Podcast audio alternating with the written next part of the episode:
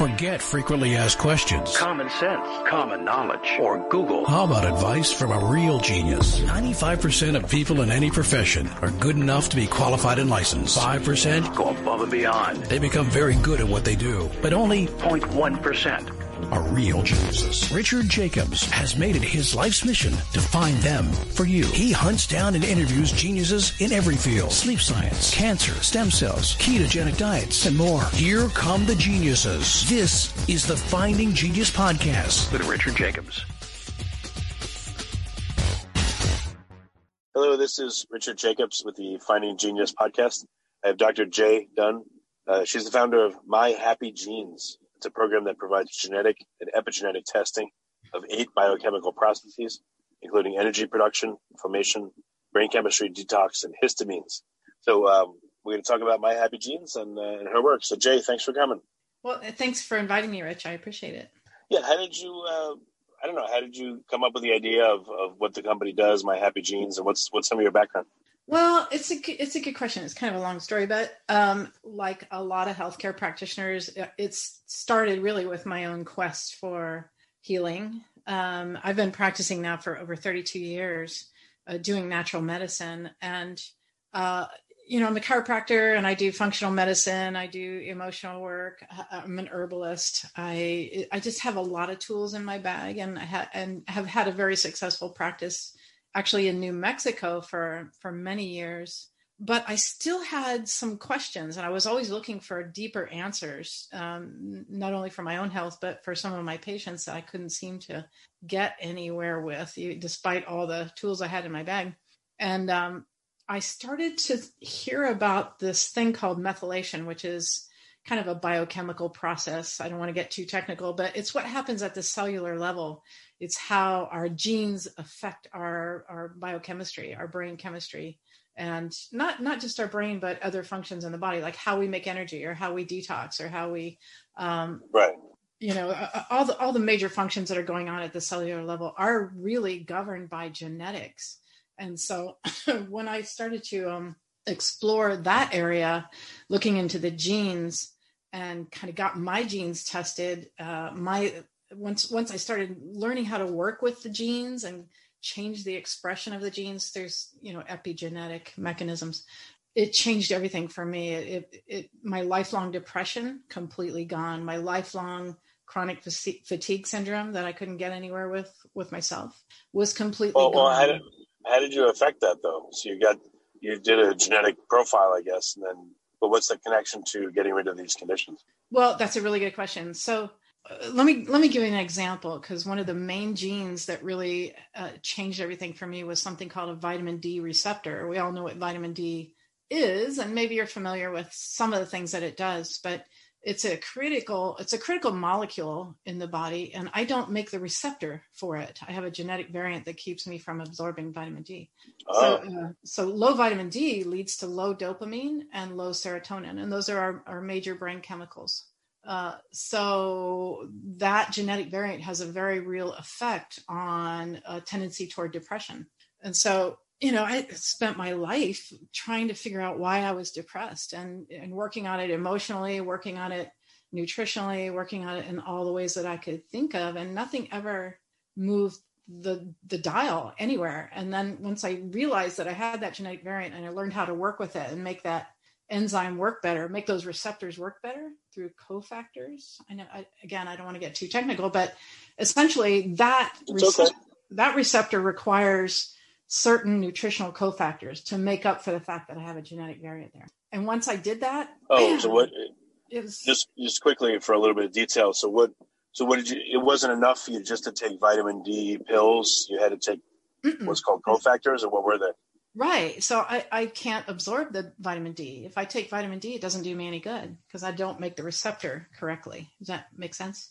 So that receptor actually requires vitamin K and vitamin kind of K2 and vitamin A to make it change its conformation so that it can now accept vitamin D. So hmm. um, that unlocked everything for me. And then I started looking at the, the entire body that way. You know, the other genetic variants that we inherit uh, require certain different cofactors or coenzymes. And you know, co- coenzymes are vitamins, and cofactors are usually minerals. So if we can get very precise in our looking at what genes have you inherited that are affecting your biochemistry and what nutrients do you need more of because you've inherited that genetic variant to kind of make up for the fact that you have that gene. So to um, to bring you up to normal speed, essentially. Okay, so you did a you looked at your genome, you found this. How did you uh, get to the stage where you want to look at epigenetic marks as well? Well, I don't really look at epigenetic marks. We we look at the genes, and then we so the My Happy Genes algorithm takes into account what genes you've inherited, and then what biochemical pathways are affected, whether it's detox, it's brain chemistry, it's um, you know methylation pathways, etc. And it calculates those, and then it calculates your symptoms. So you can inherit a gene, but you may not have an expression of it, an epigenetic expression. So the the algorithm that we created takes into account the symptoms that you're experiencing along with the genes that you inherited and and then spits out a, a specific diet and nutritional program for you based on those things. So we can tell, you know, what is expressing epigenetically by what symptoms you're having.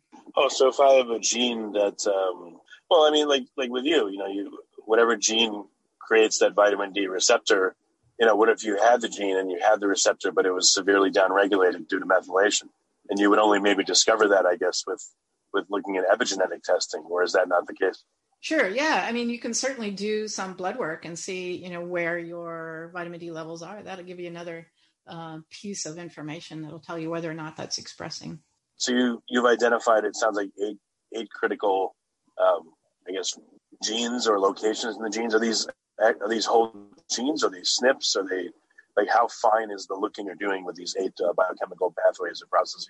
Well, so yeah, that's there are two different things uh, that we're talking about there. One is uh, these are biochemical pathways, and they can have many SNPs in them. So uh, we're looking at about 437 genes at the moment, 437 SNPs at the moment that can affect those eight biochemical pathways.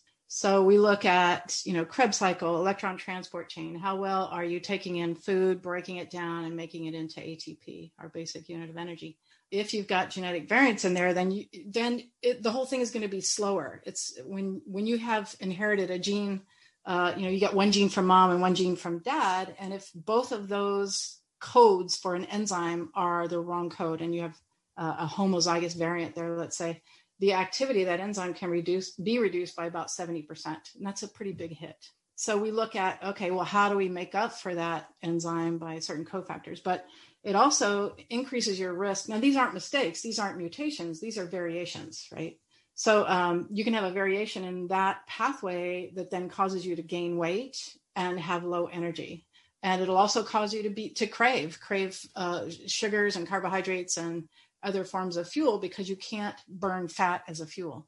So we look at it that way. You know, what genes in that pathway do you have genetic variants in? Uh, homozygous specifically, not we don't really look at the heterozygous variants. That's where you have one gene from one of your parents that's a variation, and one gene for, that's the normal code for an enzyme. So we look at the ones that are homozygous because they're going to have the biggest impact uh, on the physiology of the body. So yeah, but for um, if you want to improve someone's circumstance, their energy levels, cognition, etc., uh-huh. why not also look at heterozygous? I mean, if, even if it's like a ten or fifteen percent diminution of whatever function, you still can improve that probably. Right?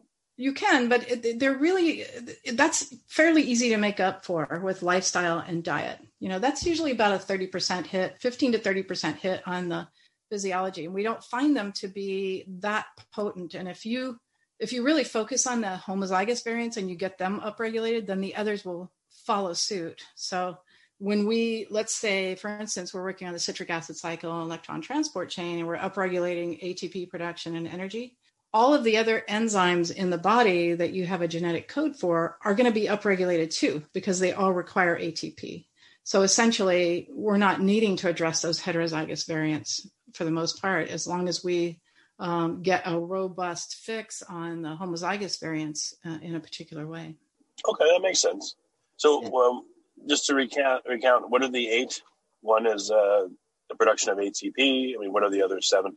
Yeah, so the energy production pathways, we have the nitric oxide and the, uh, I call it the inflammation pathway because it's how we make uh, the free radicals and the uh, peroxynitrites and superoxide molecules that are reactive oxygen species. So I call it the inflammatory pathway. That's number two. Number three is the tetrahydrobiopterin pathway, which is essentially brain chemistry, how we turn tyrosine and tryptophan into dopamine and serotonin and how we break those down.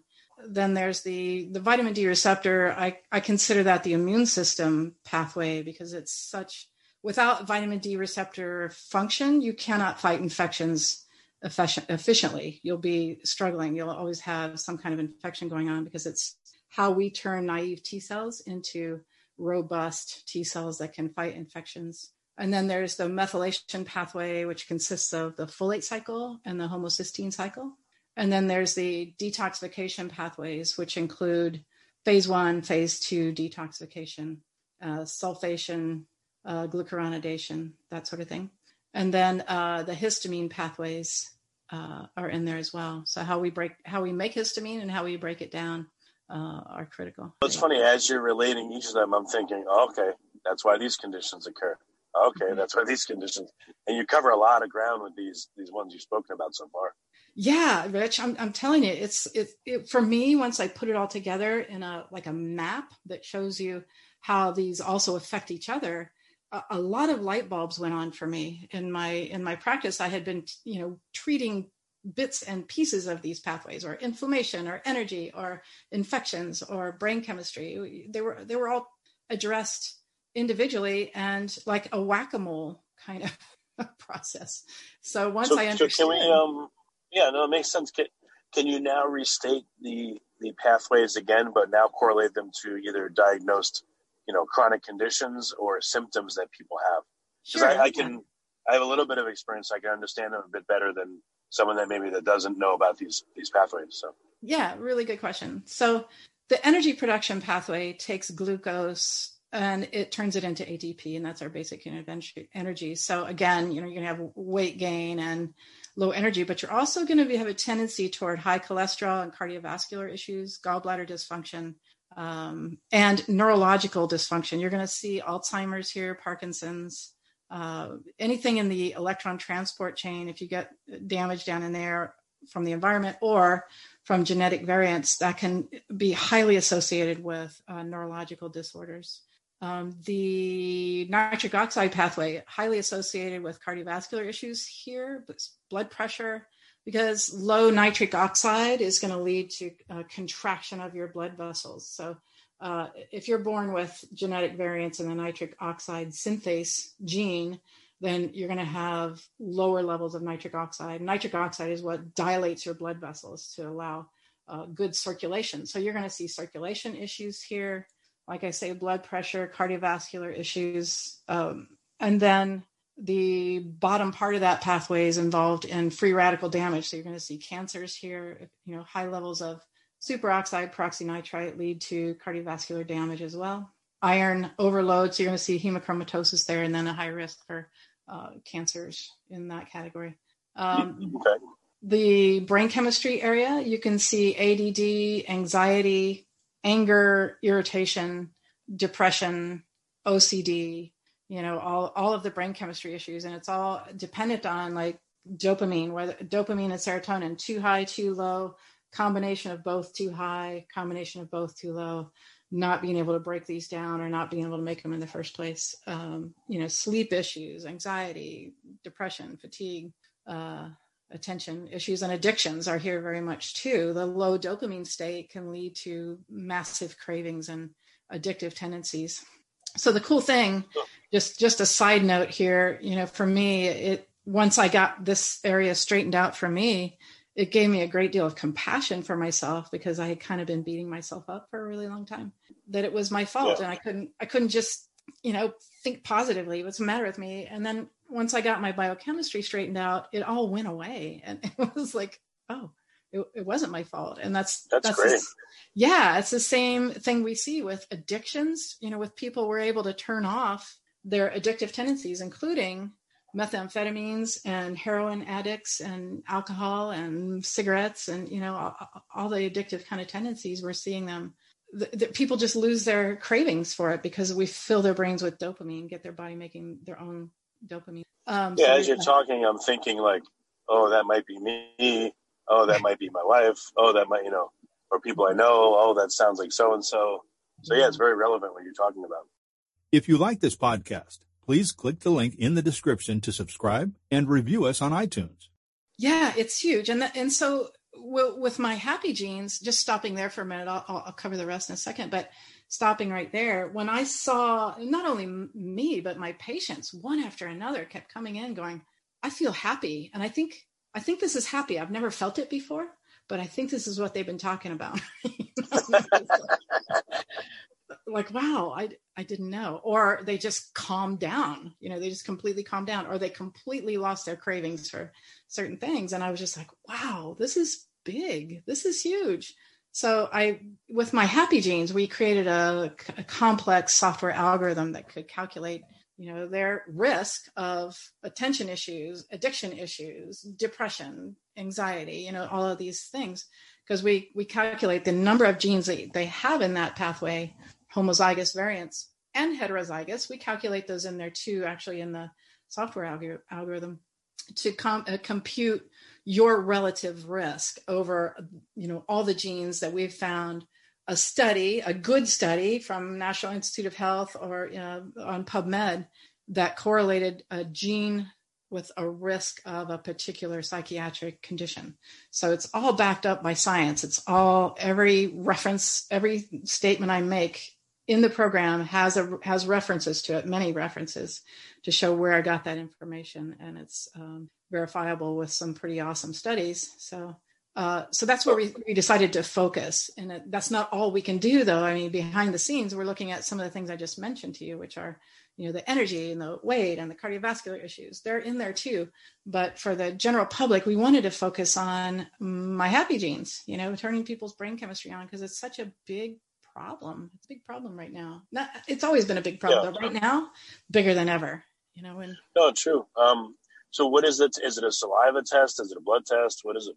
Yeah, we got we decided to, you know, we were using 23andme and ancestry data for a while. We found it to be pretty anemic. We found that we were missing a lot of genes that we wanted to look at. So we went ahead and contracted with a private lab and we use a swab rather than the saliva test much easier to do. Uh, a 23andMe and, and Ancestry use a, you know like a little tube that you have to fill with saliva. This is just a like a Q-tip that you, you rub on your um, cheeks, uh, cheek swab, and send it in to the lab. Uh, and then we get within about two and a half weeks, we get that information back, and it's much more robust. We're looking at about 376,000 SNPs that we can uh, pull from uh, we're reporting on 437 at the moment and growing because we're I'm always seeing a new study showing oh this gene is associated with PTSD or addiction or whatever and adding to it but we we have you know at our at our fingertips we have 400 uh, 376,000 uh, SNPs to pull from from our data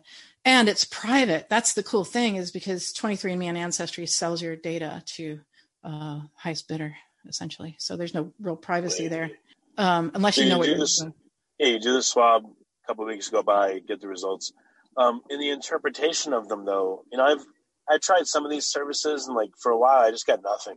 You know, microbiome stuff. They oh, they just yeah. give you a bunch of data with like zero interpretation. Like, mm-hmm. so does the interpretation come just from the test, or is it because someone's your patient, and then now in the context of being a patient, you could say, all right, well, this is what these mean to you specifically? Well, again, a good question. There's a lot of data behind the scenes on the report that you get. So you can do your own analysis, but we also give you an analysis, uh, again, risk sliders. So we'll show you, you know, your risk of PTSD, your risk of opioid addiction, you know, on a, on a risk slider that shows you your, your relative risk according to your genes. There's a lot of information on that first test, which is your mood and personality test and then we give you a diet and lifestyle very specific for you so it'll show you are you best on carbohydrates or fats or proteins uh, fermented foods histamine high histamine foods you know that's uh there are about 15 parameters that we give you information on again relative risk okay. and then if you have a practitioner we have a practitioner's portal behind the scenes and they're the ones that can give you the other tests that we run there are three others and uh, one of them is the biochemistry pathways. It shows where the biggest risk factor is going to be. It won't mean much to the relative to the general public, but it means something to the practitioner.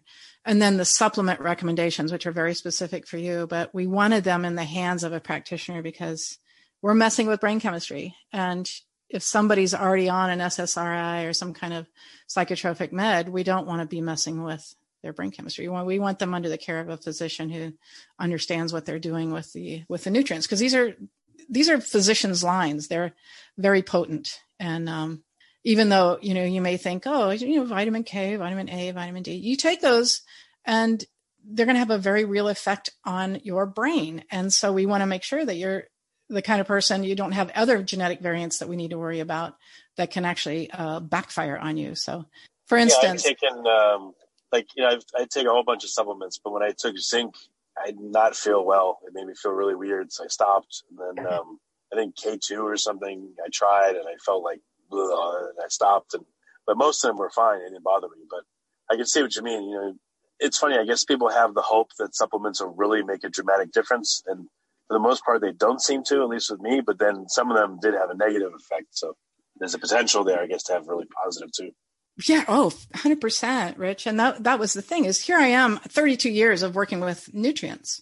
Never really did anything for me. I just kind of had given up on it until I got it figured out exactly what I needed for my body, not just like some article you read about, oh, K2 is good for this. Uh, there B6 is something I should never take. So I can't do a multiple. You can't just take a multiple and think that the body's going to flush out what you don't need. You just turned a pathway okay. on. And it's, it's that's what I was going to ask you. Right. You, so you tell people what to supplement with and then what not to supplement with too. Absolutely. Yeah. Because it, it's important to get this exactly right for your genes. Because again, let's say so, so that vitamin D receptor where I told you, you know, K2, A, and D, and I know people are going to be tempted to go out and get that. Well, if you have a genetic variant in an enzyme downstream from that, you just created a bunch more dopamine, norepinephrine, and adrenaline. And if you can't break that down, you're going to go into anxiety and you're going to feel like crap. So, uh, or you, if you can't break down the serotonin you just made because you have an MAOA variant, uh, you're going to get really irritable and grouchy, and it's it's not good. So you have to know what you're doing and why you're doing it, and the other genes that are involved with what you just did. So it's it's a lot more complicated than just saying, "Oh, I'm just going to take that." Just don't don't do it because uh, you have to take into, into account and consideration the other genes that you just affected. So the um, when you turn on the vitamin D receptor, you've turned on about 800 other genes that are affected by vitamin D. So to Jeez. to calculate that in your head is going to be tricky. I challenge you to do that. So that's why we created the software algorithm to to calculate that stuff. You know. But even so, even if you do these tests and you know what supplements to take, though, after you take them for a few weeks or a month, now I would think you'd have to redo your blood work because what if you overshoot? You know, what if uh, for some reason the prescription or the you know the supplements are not working in the right way, and you're like, oh, well, we better add this in, or there's too right. much of that now, we need to back off. Right, and that's where you being in the hands of a practitioner who knows what they're doing and can spot where you've gone the wrong way uh, can be invaluable. And that so I've trained about 500 doctors across the country on how to understand these pathways, the interactions, and the you know the complications and, and implications of, of what they're doing nutritionally with the genes. So they can spot that when you're off track, uh, or when you're what we can what we call over methylated and uh, and creating some side effects. So it's important because it's uh, again it may seem like oh it's just like vitamins and, and minerals. How, how much can you do? And you, you just told me you took zinc and you felt terrible. Well you probably yeah. upregulated an enzyme that you know is, is going to send you in the wrong direction and that's a wrong nutrient for you. And everybody thinks zinc is fine or b12 is fine or folic acid is fine and yeah not for everybody. It's it's so individual. And uh but that's the key. If when you get this right it's incredible. I, like i can't tell you the difference between before I started doing this and after I started doing this, it was enormous. It was like I'm telling you, my set point for my brain went from kind of in the gutter to uh, just my baseline is happy and and I don't have to work at it. I don't have to think That's about great. it. I just live there now. And it's like I'll never go back. Uh, and and yeah, I know depression is uh, a lot of these things are just a burden that weighs on people for years and years and years and suppresses who they really could be their Oh, natural 100%. state of, of being. You know, Yeah, a hundred percent. And that's so profound what you just said. Um, and a lot of people just suffer and maybe they're not, they feel like, well, I'm, I'm not suicidal, so it's not a big deal. You know, I don't want to talk to anybody about it. They keep it to themselves and they, they don't talk about it because they don't think there are options. And I didn't, I didn't mention it to anybody, but it's like, wow, yeah, I spent my whole life just kind of struggling here. Uh, and I didn't want to do psychotropic meds. I mean, I'm a natural healthcare practitioner. It never even appealed to me. And and counseling never really did much you know it just didn't have any lasting impact so when when this worked for me you know after you've been looking for a lifetime of an answer it, it got my attention yeah, yeah, definitely. Yeah So the, the the recommendations you'll make, I know they're personal, but there'll be some supplements, some maybe exercise, some diet, uh, any other. Like, what are the major things that you'll recommend, to, you know, to the person depending on their circumstance? What are like the families of things that get recommended?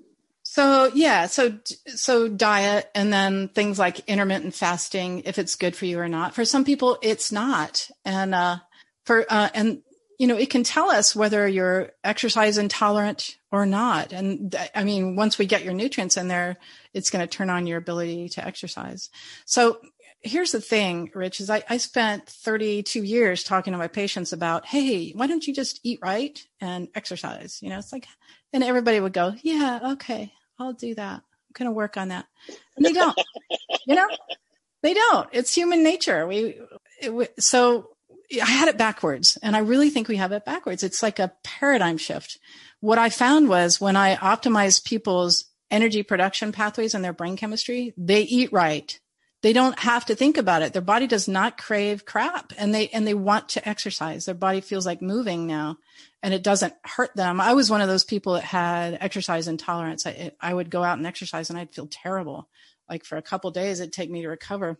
Oh, and wow. now, now I feel good when I exercise.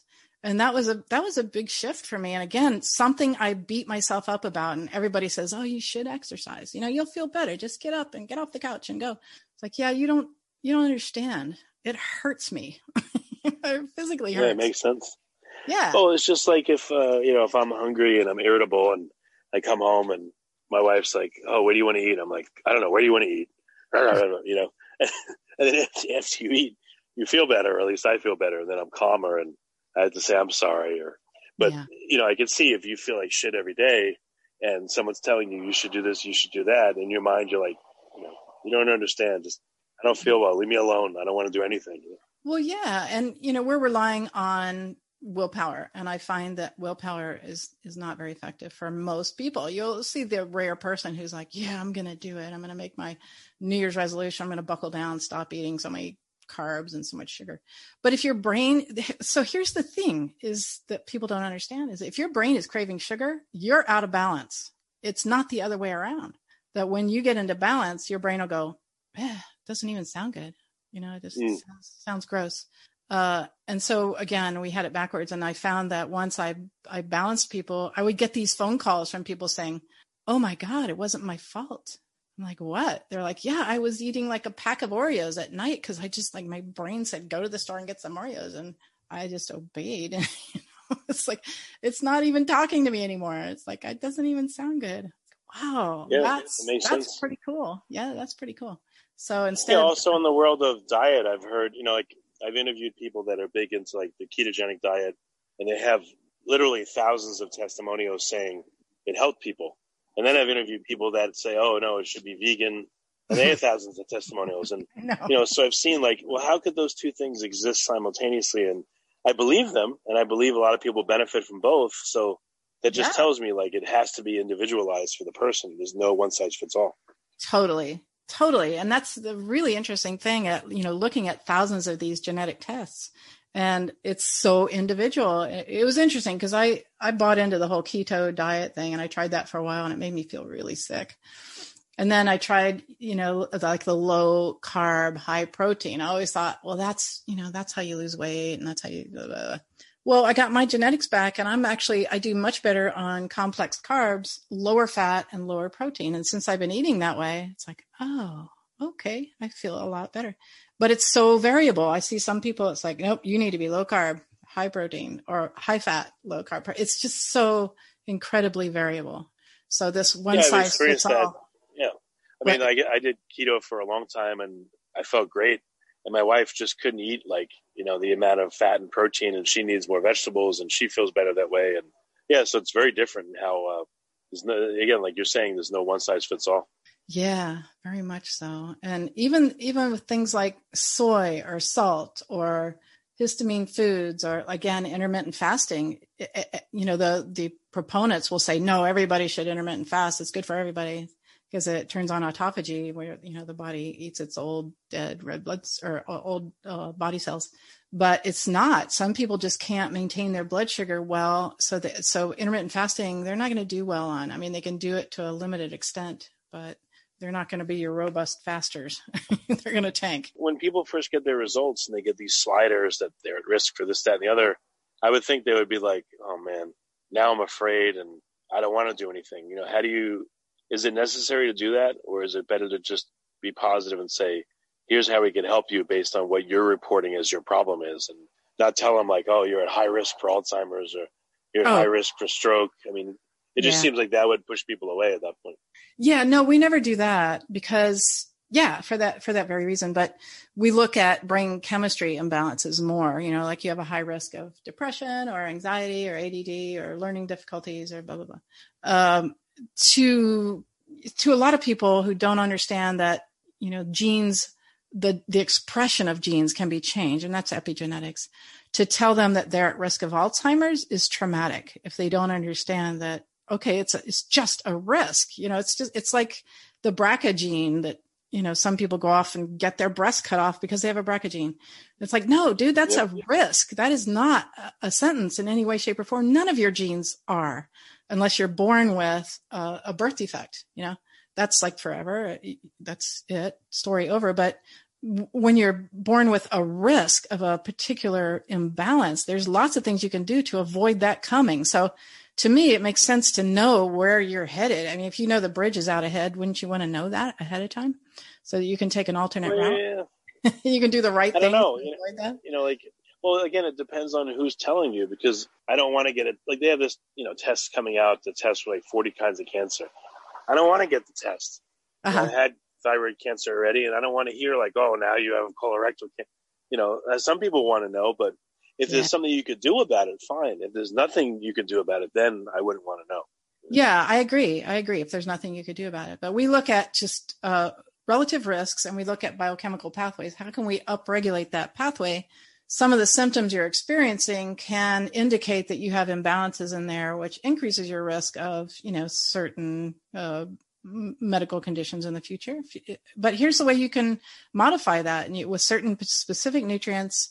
Here's your best diet. Doesn't mean like you can never ever have this food it means this is not ever going to be your best friend. It's like stay low on this uh, because genetically it's not going to be good for you.